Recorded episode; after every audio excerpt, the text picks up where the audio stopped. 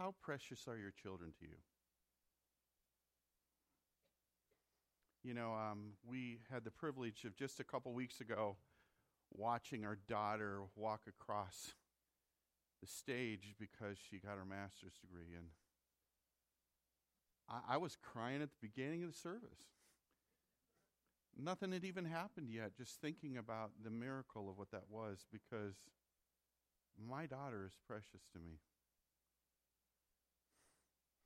This morning I smiled as I watched David come here on his electric scooter to church. He makes me smile a lot. Why? Because he's my son and he's beloved and he's precious to me. Absolutely precious. And I could tell stories about Philip and I and I could tell stories about Stephen who cooked his first meal for us this week and so we had spaghetti a la Stephen Aren't our kids precious? And our grandkids precious? There is just something incredible about that. Take a look at this verse from Ephesians as we continue. Therefore, be imitators of God as beloved children. Do you understand that God looks down at us and and his love for us is dwar- dwarfs the love that we have for our own children. We are his beloved children. We probably should write that down somewhere because there are days, I don't know about you, but I don't feel beloved. Have you ever had a non beloved day where you don't feel very beloved and very precious? But take those feelings that you have, those certain experiences that you watch your children do, those moments that you remember in their lives that all of a sudden bring a little mist to your eye and realize that that is minuscule in comparison to the love that God the Father has for us. We are His beloved children. When somebody is making you feel like nothing this week, I want you in your mind to maybe you shouldn't smile in front of them because that kind of offends people. But I want you to remember that you are God's beloved child. But what kind of kid are you? If God were to describe you as a child I have short descriptions for each one of my children. Do you know how it is? And, and if we're having a bad week, the description maybe changes just a little. But, but how would God describe you as his child? What, what would he say about you as his child, saying, Oh, I love him. He has a mind of his own. He's off doing his own thing right now, and he's pretty distant, but that's the kind of kid he is. Uh, oh, she, she's pretty stubborn. She, oh, no, he would use the words we would use. We would never tell people their children are stubborn. We'd say, she's determined, right? Right? There's nice ways to put all of these things. What would God say about you as his child? What, what are the words that you hear whispered in your ear right now when, when you hear this idea? what kind of child are you? Are you wayward? Are you a prodigal? Are you distant?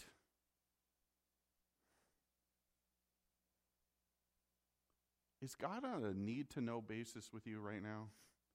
I really need something, I'll let you know what, what kind of kid do you, would you honestly say that God the Father would say that you are? I think it's interesting that before Paul talks about some other ways that we're supposed to walk, he wants us to remember that we're God's kids and that we're precious to Him and that we're important to Him. He's telling us that there's some things that we're supposed to do. Remember when you were a little kid and there's certain things you could do? You know, this might sound really crazy, but do you know why I bought this style glasses? Because this is the kind that my real father wore. And when I saw that they came back into style, I remembered a picture of me and my dad sitting reading the paper together. And he had an extra pair of glasses, and I was wearing them. Sounds really silly, but when I knew that I needed to get better readers because the type is getting so much smaller, what is it? And my arms are getting shorter. I bought ones like my dad wore. For some reason, if I had to wear them, I wanted to imitate my father. God is calling us.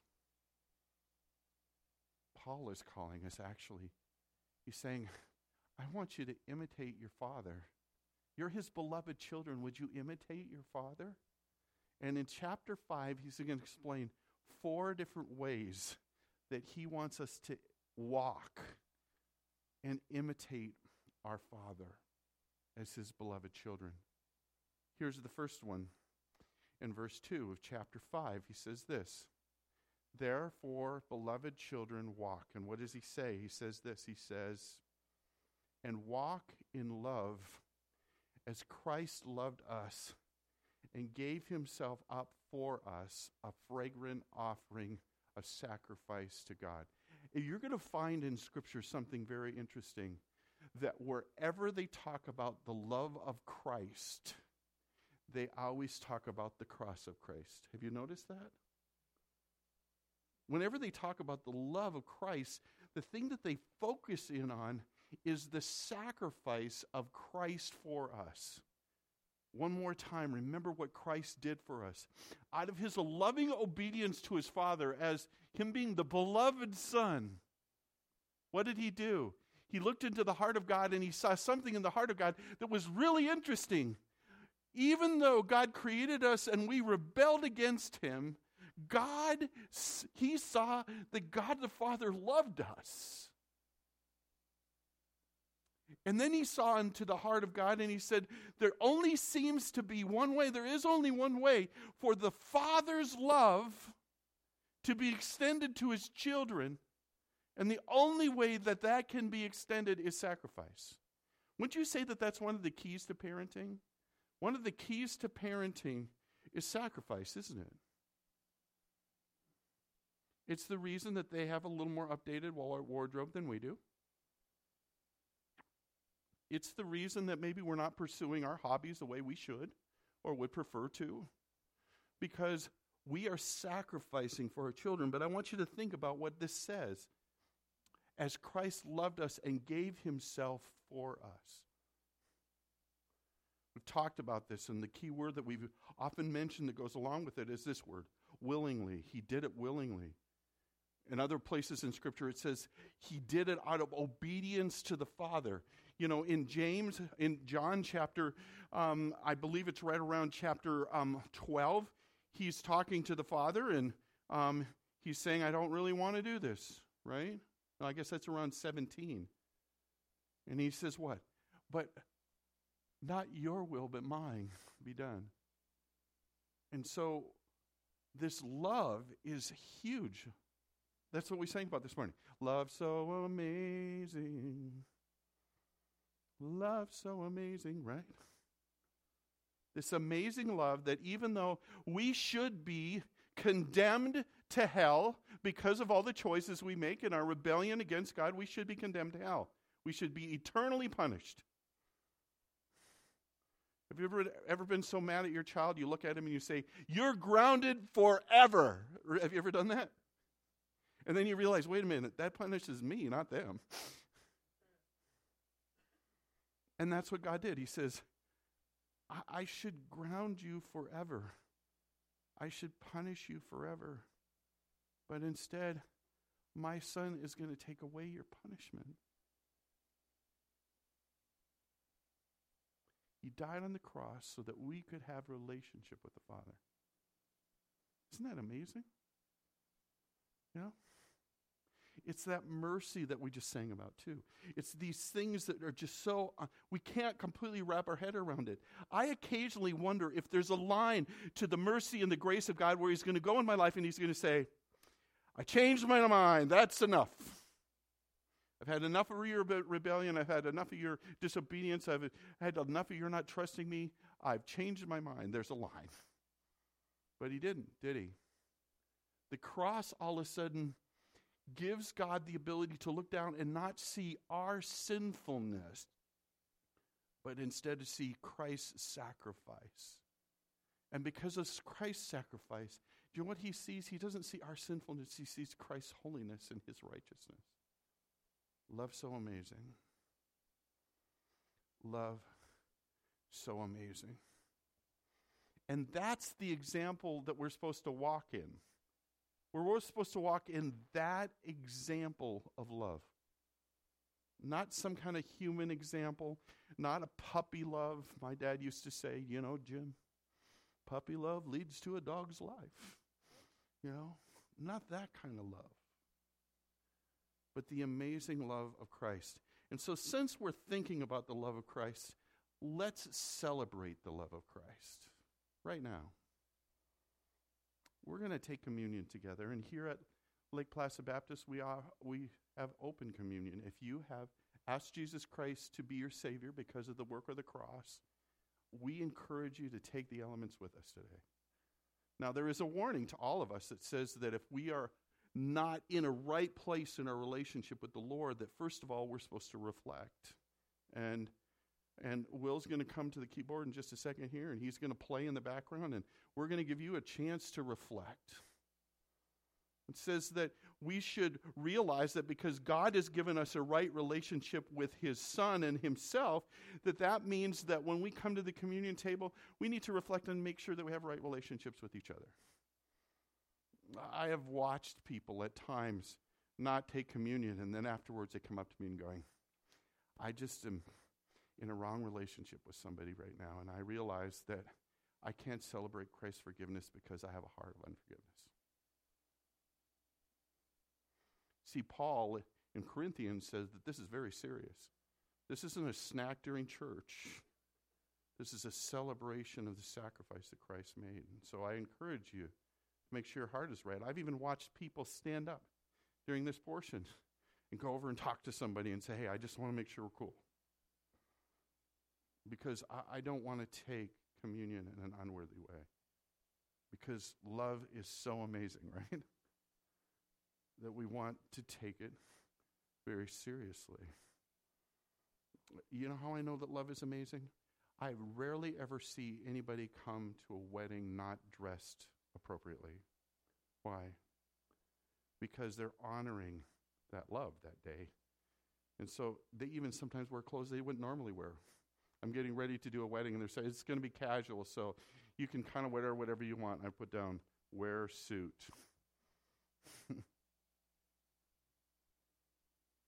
so we're going to take communion together. The other thing I just ask is that you hold the elements until everybody has received them, so we can take them together. So um, if four of you would come up to pass out these elements.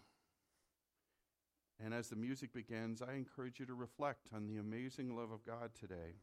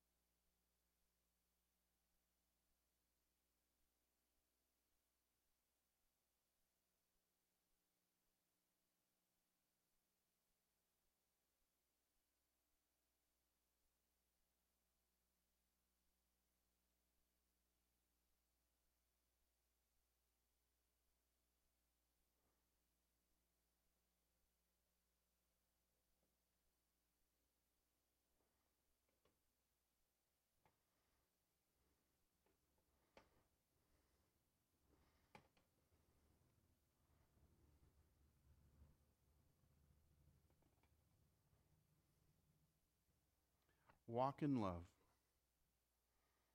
As Christ loved us and gave himself up for us, a fragrant offering and sacrifice to God. Different kind of sacrifice that had ever existed in the Word of God because the sacrifices before always had a time limit. The time limit was this is good until you mess up again. And then you need to go back to the temple again because we need another sacrifice. Complete sacrifice. Didn't cover sin and it washed sin away.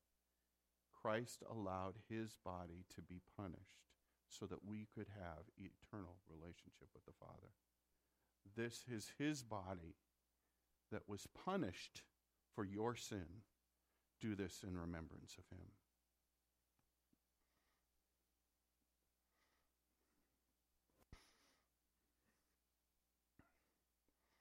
The cup reminds us of something important about his sacrifice is that he gave his body and his blood for us. And it was required that he had to die for our sin. Do you realize that? That was a requirement that he had to die and that his blood had to be the thing that would wash away our sin. And because he died, but he did something amazing, he not only died, he rose again. So we, we aren't serving a dead Savior today, we're serving a living Savior. And the same way that your sin puts you to death, his blood resurrects you and gives you new life that you could never experience any other way. This blood represents resurrection and new life. The old has passed, the new has come. We're not that no longer anymore. We are the now. We are changed forever because of the blood of Jesus Christ. This is the fragrant aroma of heaven. This is the body and the blood that was given for the forgiveness of your sins. Do this in remembrance of him.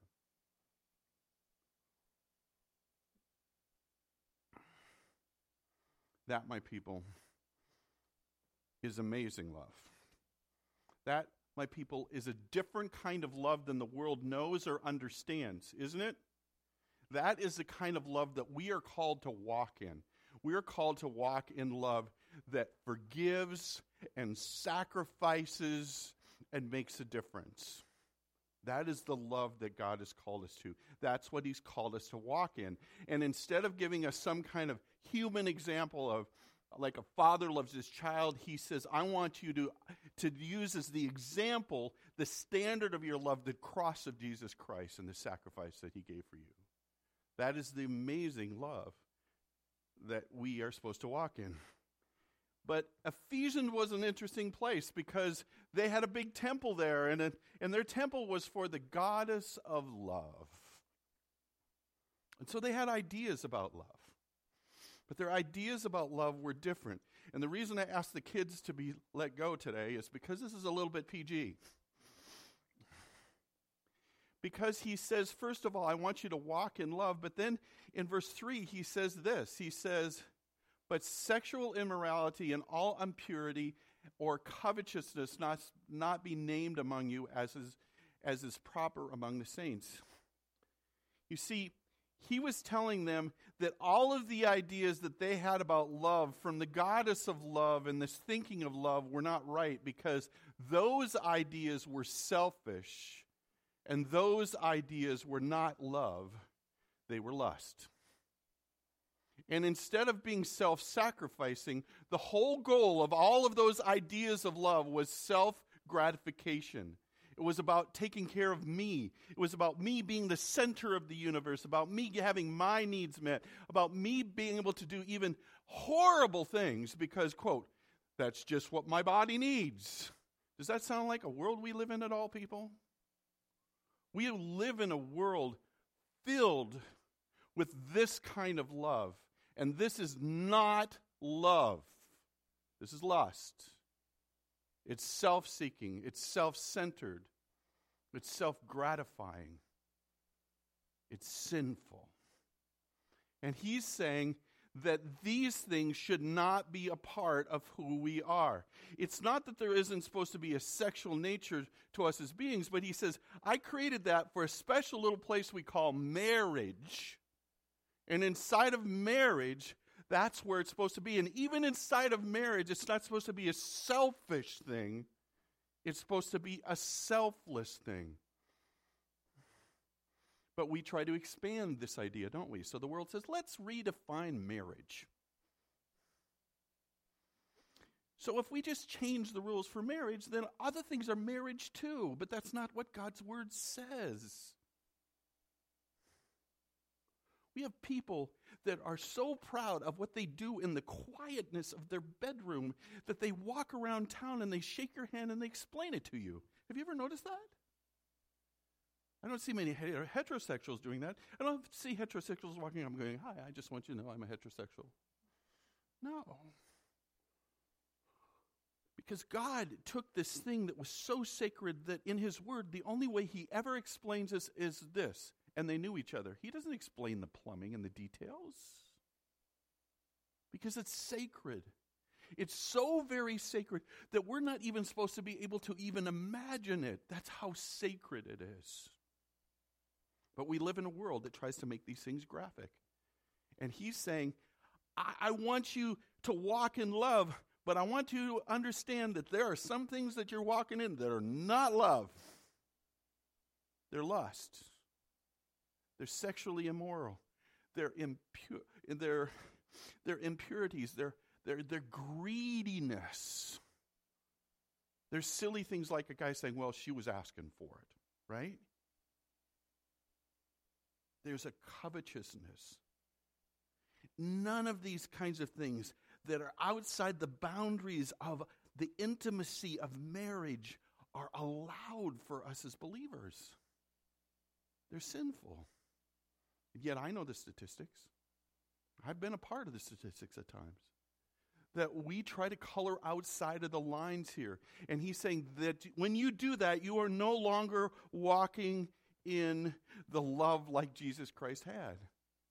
And so I want to tell you, you need to walk away from anything that looks like lust or anything that's in the, that that creates impropriety in this area. So how do we define sexual immorality? Is any marriage out any sexual activity period outside of the marriage relationship? That's how it's defined. It's really pretty simple. We live in a world that by dot com and by flipping your finger, you can end up all kinds of places that you should not be. And he's saying, no, you need to walk away from lust. You need to walk away from this thing inside of you. See, we don't understand that God has made us passionate. And so, what the devil tries to do and what our flesh tries to do is it tries to corrupt passion by turning it into lust. And God's saying that is not love. He had to be very, Paul had to be very poignant here because they lived in such a sexualized world that he had to just name it and say, this is what it is. Well, we live in that same kind of sexualized world today, don't we? Uh, I, I tried to bring up an old TV show that I thought I liked as a kid, and I realized, oh my goodness, the level of sexuality in this is just crazy. I, I want to watch this, I want to enjoy this. But I can't because I'm supposed to walk away from anything that's outside the boundaries that God put in.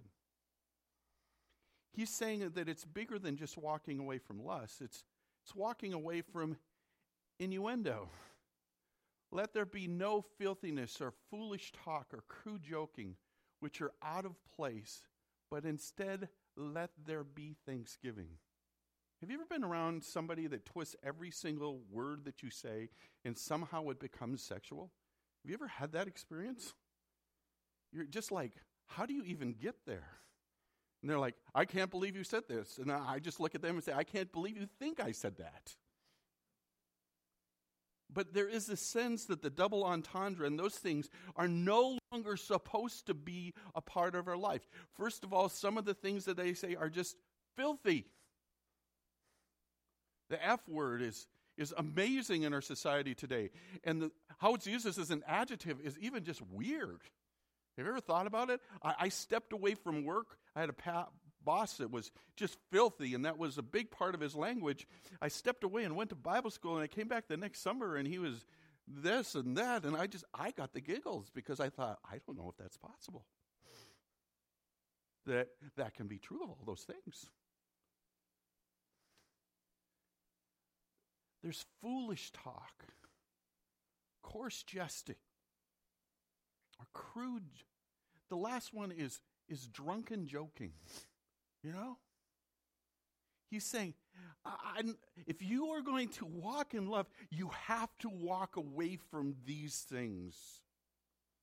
You know what? It, it limits some of the TV we might even want to watch, and it, it limits some of the radio we might want to listen to, and it might limit some of the movies that we thought we could see because it, they only did this three times, or they only, and we make exception. And he's saying, no, no, no, no, no, don't make exception. Walk away. Have you ever liked a movie on television so you rent it and you realize that they've sanitized it on television? And when you see the real movie, you're like, oh my goodness, who did I say should watch this?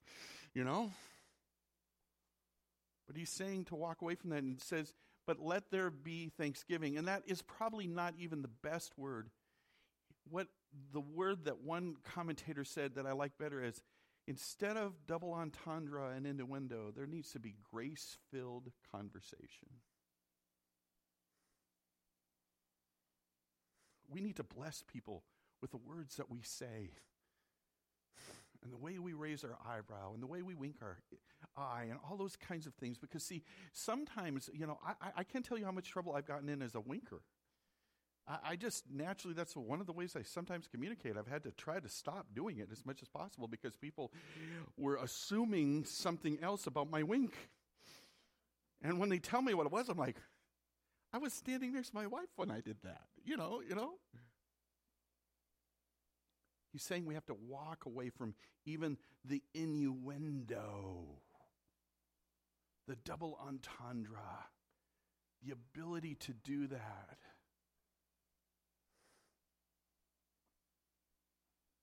He goes on and says this For you may be sure of this, that everyone who is sexually immoral or impure or is covetous, is, that is, they are an idolater, has no inheritance in the kingdom of God. Now you're saying, well, that's being a little harsh. Why is he saying that? Well, if you've been studying First John with us on Wednesday night, you find out that they were that First John was writing to the same people as the Ephesians, and there was this this idea called Gnosticism coming into the body that said this it doesn't matter what you do in your body because God has forgiven your soul. And those two are separate. So you can you have the license to sin however you want because that's in your body. because it doesn't matter because you have you have a soul that has been made spiritual. Okay? I just heard on the radio. It, it shows up in the subtlest of things. I, I was listening to NPR because, you know, I do, because I like to know what everybody thinks. And this lady was explaining that she was, uh, she was running for, for office, and they say, Are you a religious person? She goes, Yeah, I'm a religious person, but I just want you to know that my faith is private and it doesn't affect what I do in politics. And I'm like, Well, that's a pretty lousy faith. Wouldn't you say? Because, because that's not what Paul is saying here. He's not saying, live your faith and then walk however you want. No. He's saying your faith affects how you walk. And, and you live in a world right now that, that is touched by a dualism that says, what I do in my body doesn't affect what happens in my spirit. And he says, hey, that's not how it works. Because if these are the things that you are, these are sin. These are not the picture of what God wanted love to be. These are distorted and these are selfish and these are sin. And they are going to keep you from the kingdom of heaven.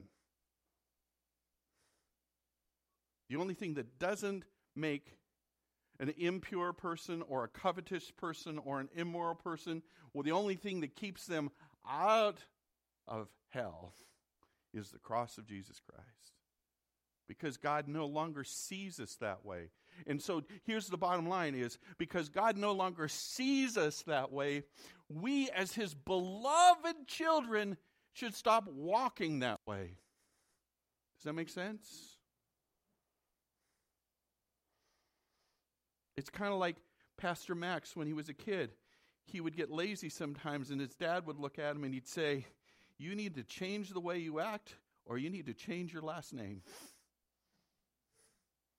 Because Edwardses aren't lazy. God is saying to us, I have redeemed you with a love that you can't imagine. And so you need to walk in love instead of in these other things. You need to step, you need to go the other direction. You need to walk away from lust and you need to walk away from innuendo. Why? Because here's the reality of what's happened. Let no one deceive you with empty words, for because of these, the wrath of God comes upon the sons of disobedience. See, there's going to be a lot of people that have words that they kind of make sense, but then you're going to step away from and saying, no, that's not right. Those are empty words. That's what the Gnostics had. It sounded okay. It came from the teaching of Plato and this idea of dualism, and they were trying to shove it into Christianity and says, hey, you know, we're not under the law, we're under grace, and so that means we can do whatever we want because God's going to forgive us anyway. He says, no, no, no, no, no, no, no. We have escaped the wrath of God. Think about that for a second because of the cross of Jesus Christ, we have escaped the wrath of God. Take a look at some of the Old Testament stories and what the wrath of God looked like. How, because of the disobedience of the Jewish people, sometimes 30,000 people would drop into a hole in the ground. The sins of Korah, right? I think I'm getting that one right. The wrath of God. But we have escaped that. Why? Because of the love of God. And so we're supposed to walk in that love because we are his beloved children and we're supposed to imitate him. And it's bigger than just wearing his glasses, it's being like our big brother and learning to walk in love. So, to summarize, we're supposed to walk in love. We're supposed to walk from lust. And we're supposed to walk from innuendo. And that way we can escape wrath because of the cross of Jesus Christ. At the beginning of this year, we brought up this theme of rest, and we said in this theme of rest that God wanted to do two things. He wanted to call us to rest but he wanted to call us to release. And one of the sad statistics for me is that sexual sin is pervasive inside the body of Christ as almost as much as it is outside of the body of Christ. And today can be a change day for you. You can ask God to transform you and put away, put away, put off lust. Be renewed in the spirit of your mind and put on the love that God has. Oh, God wants to forgive you, and His mercy is great. But your walk has to look like your Father's walk. And you're saying, but, but God, God, your steps are too big, and I, I can't walk in them.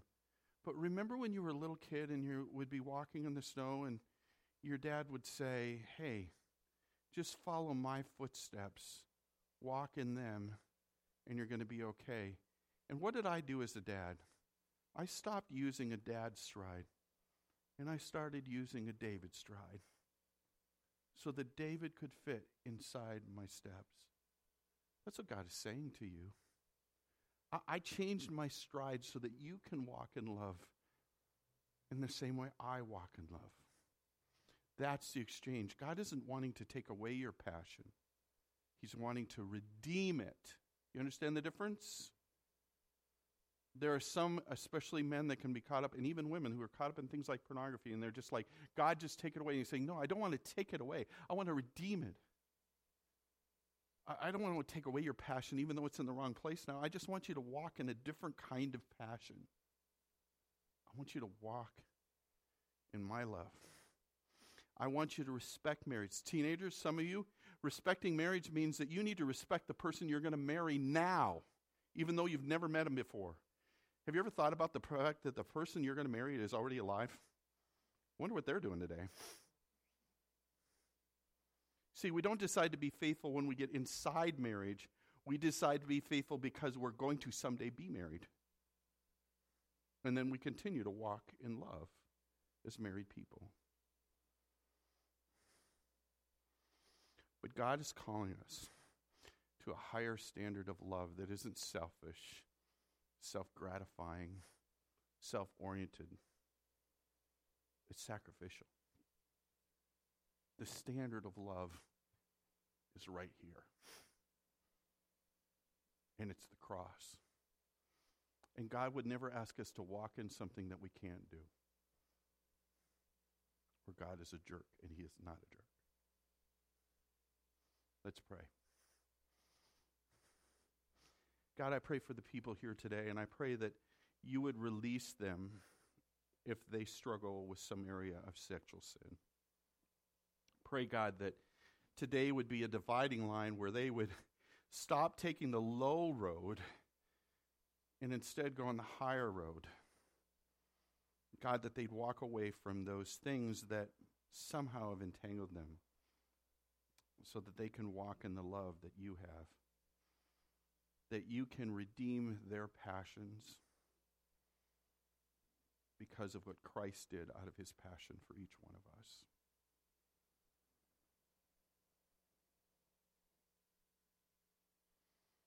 If you've never asked Jesus Christ to be your Savior, then you can't walk in love like God wants you to, to because you will always be selfish. It's bottom line. You need a Savior. You need somebody to forgive you. It's as simple as words that say, Dear Jesus. It's a prayer like that. You could pray it right after me. Please forgive my sins. Thank you for dying on the cross for me. Teach me how to walk in love.